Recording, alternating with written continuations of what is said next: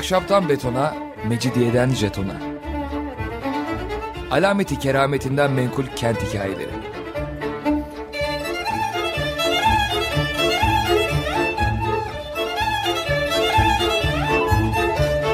Hazırlayan ve sunan Pınar Erkan.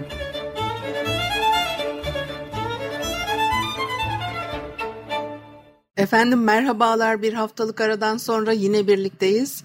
95.0 frekanslı açık radyoda ahşaptan betona, mecidiyeden jetona tam şu anda başlamış bulunmakta. Anlatıcınız ben Pınar Erkan, elektronik posta adresim pinarerkan.yahoo.co.uk Bugün biraz gene modadan söz edeceğim. Şimdi şöyle, şair Nefi Sokak'tan, Lorandolardan e, ve e, buradaki bir, eski bir e, konağın iç düzeninden, buradaki hayatın nasıl olduğundan e, söz etmek istiyorum. Lorando ailesine öyle çok detaylı girmeyeceğim. Daha önceki programların birinde hatta ikisinde aklımda yanlış kalmadıysa Maripia'dan söz etmiştik. O çok enteresan bir karakter, kişilik. E, Levanten ailelerin e, yerleşik olduğu bir yerdi e, moda. Onun da nasıl olduğunu, bu adamlar buraya nasıl gelip yerleşmişler e, Tübinilerden söz etmeyeceğim ama bir parça Lorandolardan çünkü e, e, e, şair Nefi Sokağı 20. yüzyılın başında 19. yüzyılın sonunda Lorando Sokağı olarak anılıyordu.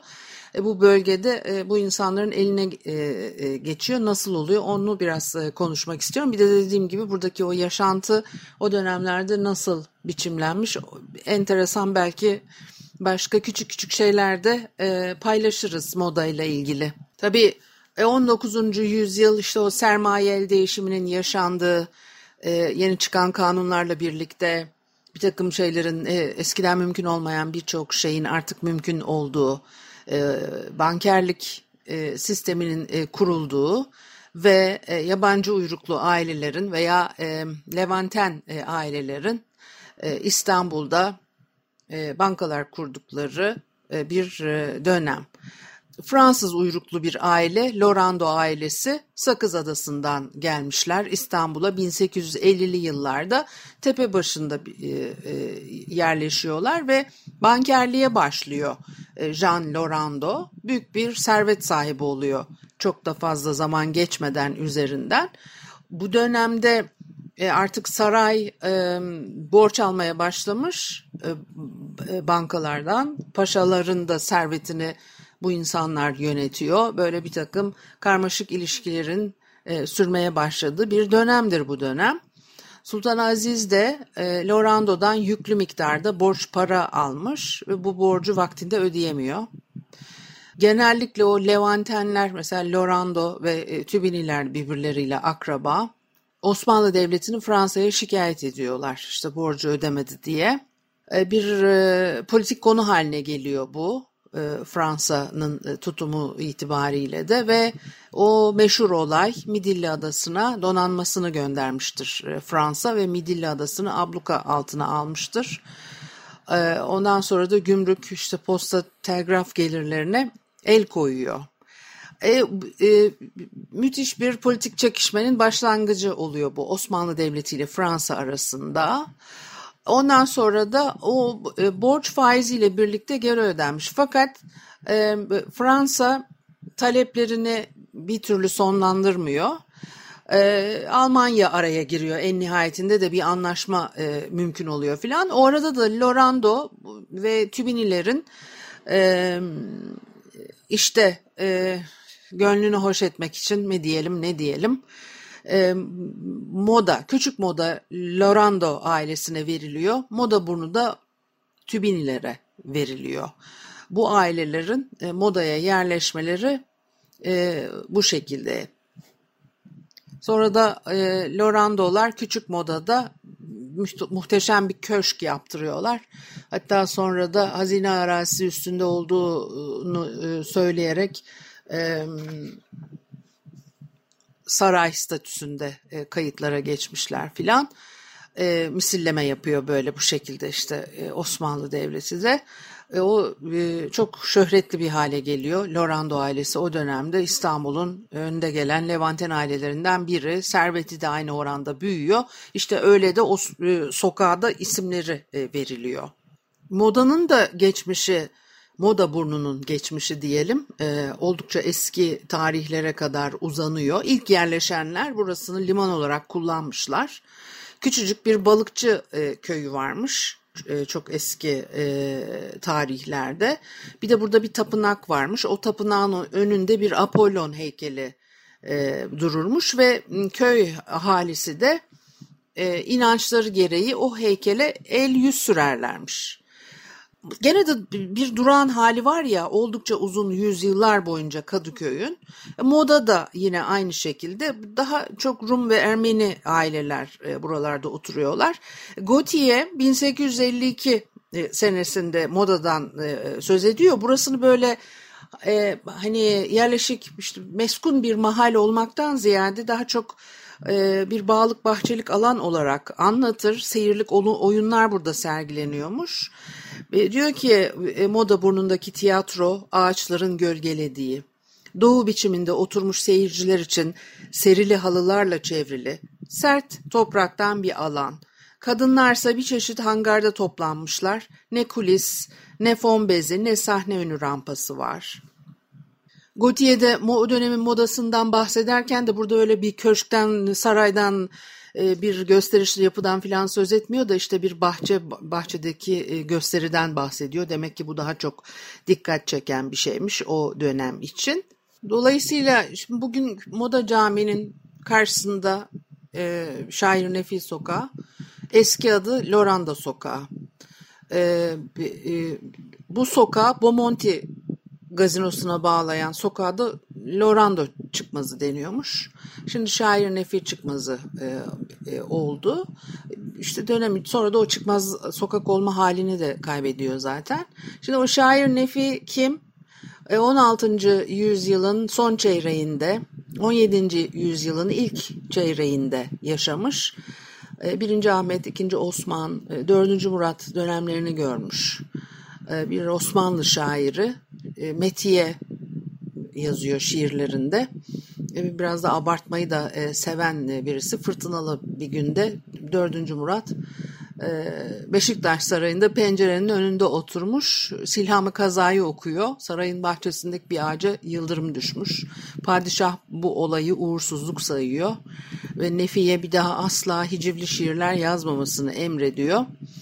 E, fakat Nefi bu emre uymamış. Gizli gizli hiciv şiirleri yazmaya devam etmiş. Hatta 4. Murat'a küfürlü e, hicivler yazmaya devam etmiş. Ondan sonradaki evdeki uşak bu şiirleri e, alıp gizlice padişaha gönderiyor. Nefi'yi saraya davet ediyorlar. Sonra da işte odunlukta boğdurmuşlar. Cesedini de denize atmışlar. Sonra da modadaki sokağa e, ismi veriliyor divan şairi olarak. Böyle de enteresan e, bir e, hikayesi var. Şimdi o Şair Nefi sokağın sol yanından boydan boya denize kadar banker e, Lorando'nun arazisi var. Yine buraları çayırlık, bağlık, bahçelik. Modaya baktığınız zaman 19. yüzyılın işte o ikinci yarısında, son çeyreğinde ve 20. yüzyılın e, e, başlarında e, genellikle e, bahçe içinde ya ikiz e, konaklar veya tek başına müstakil konaklar büyük bahçelerin içerisinde yerleşik görürsünüz. Burada birden fazla hatta işte Lorando ve Tübinilerden daha başka Levanten aileler de var. Başka bir zaman e, konuşuruz yine Tübiniler çok enteresandır mesela ki biz de geçmiş programlarda biraz e, sözünü de etmiştik. Şimdi o büyük bahçenin içerisinde mesela Lorando ailesi de öyle hani bütün e, arazisini düzenleyip de e, böyle etrafını çevirip e, kapatmış değil. O kocaman bahçenin içinde bir yere kendisine o görkemli malikanesini yaptırmış fakat arazinin diğer yerlerine e, o ahali girip çıkabiliyor filan. Hatta gençler piknik yaparlarmış, denize girerlermiş. Lorando, Lorando ailesinin bahçesinden. E, o e, Hülya Sokağın şair Nefi çıkmazıydı eskiden. Herhalde ondan daha önce de Lorando çıkmazıydı e, Hülya Sokağı'nın sonunda sarı boyalı kocaman bir e, malikane ve e, Lorando ailesi de burada yaşıyor. Bugün artık hiçbir şey kalmadı geriye. Bir parça bahçe e, duvarı var zannediyorum. Yolda burada e, bitiyor zaten. Bahçe duvarının sınırda e, Fransız papazlarının bahçelerinin başladığı yerde bitiyor. Saint Joseph e, Lisesi'nden e, söz ediyorum. O e, Saint Joseph Lisesi'nin bahçesinin bir ucu denize kadar iniyor.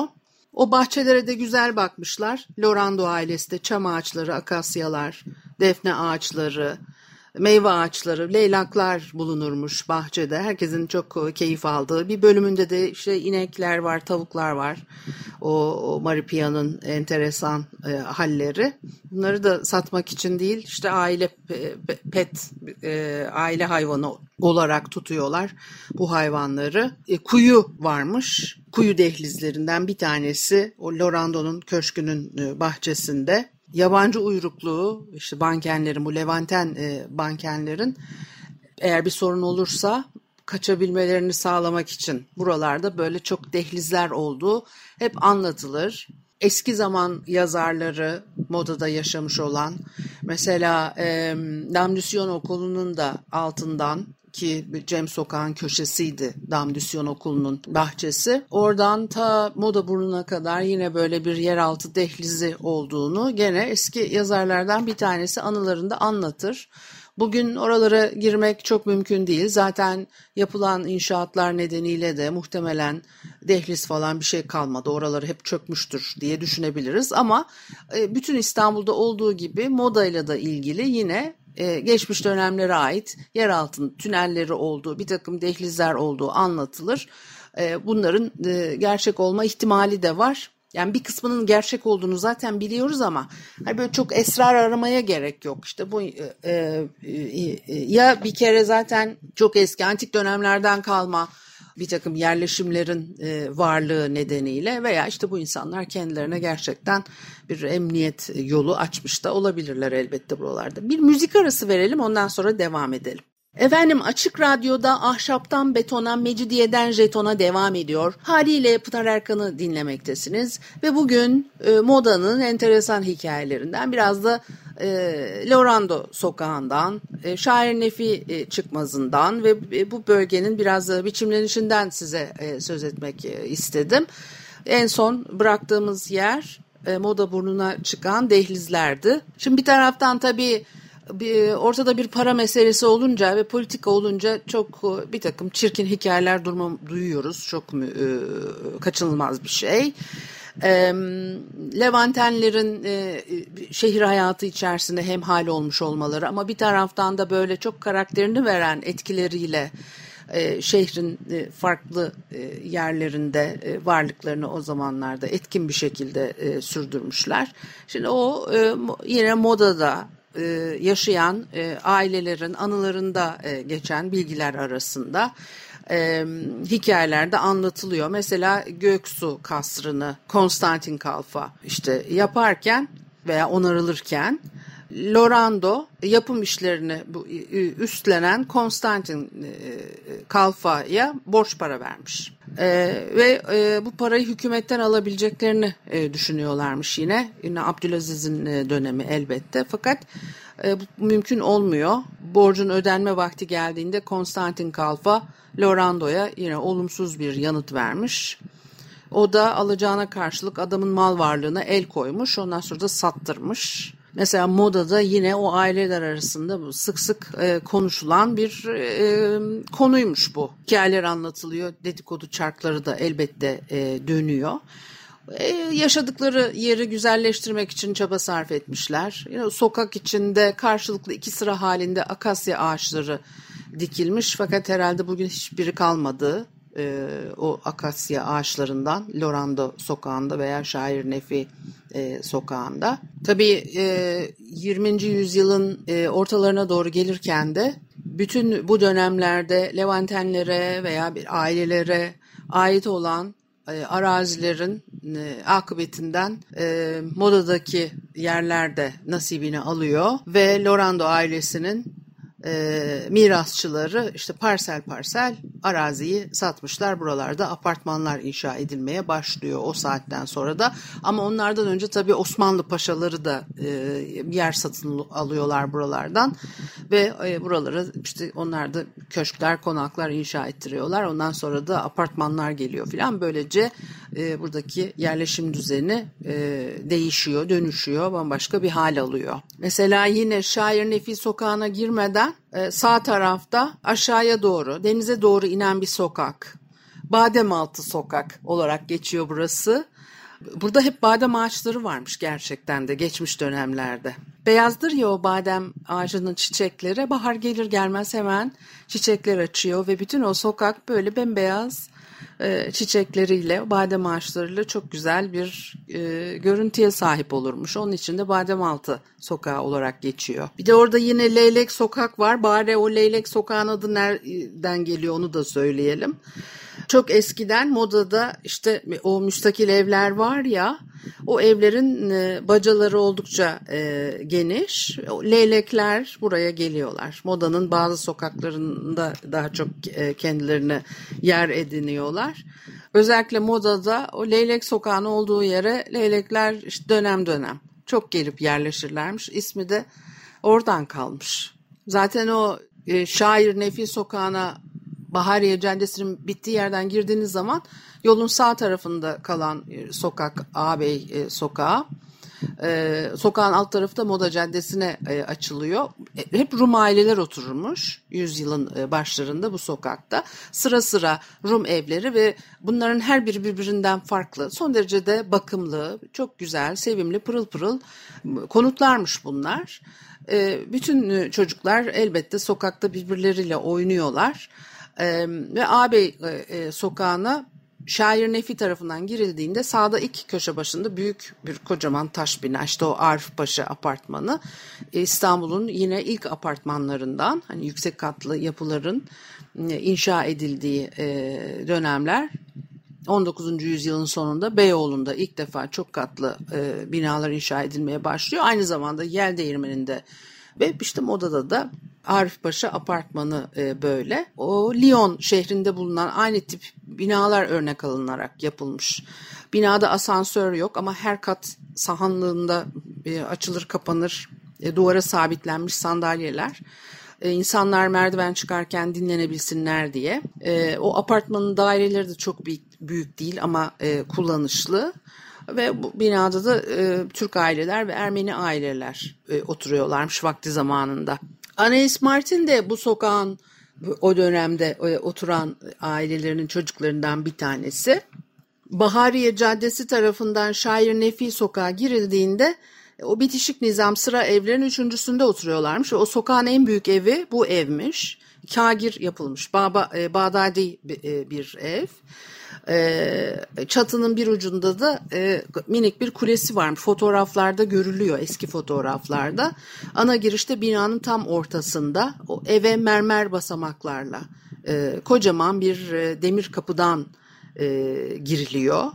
Mermer bir avluya e, çıkıyorsunuz. İki yanında iki e, oda var bu geniş mermer e, avlunun e, sokağa bakan ön taraftaki odalar bunlar. Ondan sonra e, odaların e, sol taraftakinin ortasında bulunan bir kapıdan da arka odaya geçiliyormuş. E, avlunun sağ tarafında da bir oda var ya oradan girdiğiniz zaman da hem mutfağa ulaşıyorsunuz hem de mutfağın yanında bulunan e, küçük tuvalet ve hamama e, geçilebiliyor. O mutfağın e, penceresi bahçeye açılırmış. Penceresi de biraz değişik. Çerçevesi yukarı kaldırılarak açılabilen bir pencere. Elbette bu eski dönem yapılarında çok kullanılan pencerelerden, pencere tiplerinden bir tanesi açık bırakırlarmış bu pencereyi. Fakat e, bahçe kedileri pencereden mutfağa e, dalıyorlar, hırsızlık yapıyorlar. Hatta bir tanesi kaynayan tencerenin kapağını devirip içindeki tavuğu çalarmış. Ondan sonra da kaçarmış. Hem de bu işi bir kere değil birkaç kere yapmış. O, o evde işte e, geçen hikayelerden bir tanesi. E, nasıl kedi böyle bir şey yapabiliyor diye şaşırıyorlar. Evdeki hizmetçilerden e, biri olayı açıklıyor. Ben gözümle gördüm. Önce elini üflüyor ondan sonra kapağı açıyor filan diye ve e, hizmetçiye soruyorlar kaynağın, kaynayan tavuğu nasıl alıyor? E, tencereden diye. O da diyormuş ki işte dedim ya eline üflüyor ondan sonra eli soğuyunca da tavuğu alıyor tencere içinden filan diye. E, böyle e, hikayeler anlatılıyor. Şimdi artık bu evlerin, konutların, köşklerin, konakların neredeyse hiçbirisi kalmadı ya. O evin ortasında bulunan mermer avlunun sonunda boydan boya bir cam mekan varmış. O cam mekanın kapılarından bir merdivenle bahçeye iniyorlar sol taraftan. Sağ taraftaki kapıdan yine merdivenlerle orta kata çıkılıyor.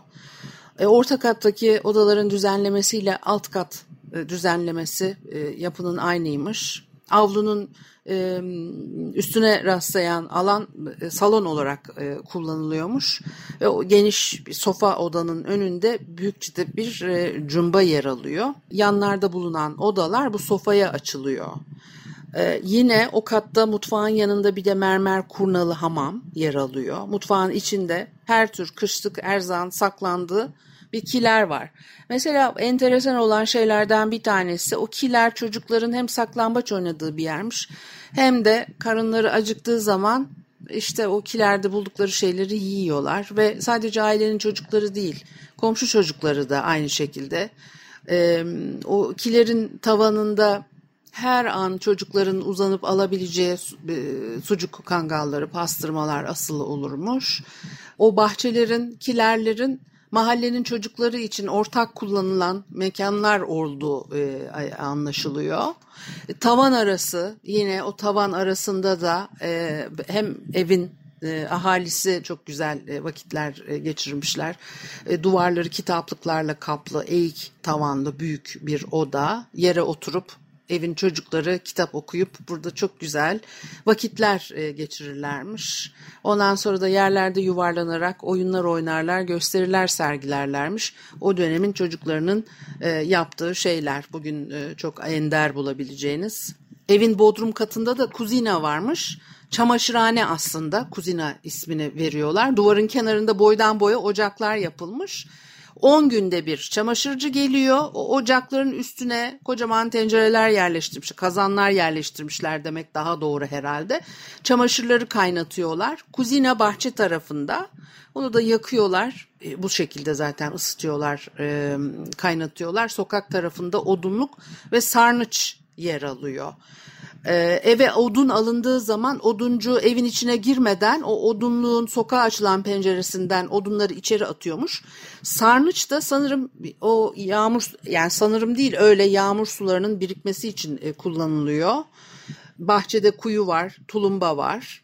E, dolayısıyla işte benim bile çocukluğumda e, ya etilerin bile hani etilerin bile diyorum ben bile yetiştim yani kıyısından köşesinden böyle bahçe içerisinde e, tulumbalı çeşmeler, buz gibi akar o su. Şıpır şıpır ayaklarınızı, çocuklar o küçük küçük ayaklarımızı böyle e, birimiz bir güç harcayarak tulumbayı e, işte basar. Diğerlerimiz şıpır şıpır ayaklarımızı sokarız, kollarımızı, başımızı hatta sonra birbirimizi ıslatırız filan. E, yani çok ucundan bile olsa e, ben de bunları e, yaşadım. Onun için de e, zaten onun için güzel geliyor bunlar bana. Çünkü biliyorum ya ne olduğunu. Bilmediğiniz zaman sadece kulağınızda bir hikaye. Kendiniz de bir parça yaşadığınız zaman değer veriyorsunuz ya. Öbür türlü hiçbir şeyin değeri kıymeti kalmıyor. Bugünlük de bu kadar olsun. Haftaya görüşene kadar hoşçakalın.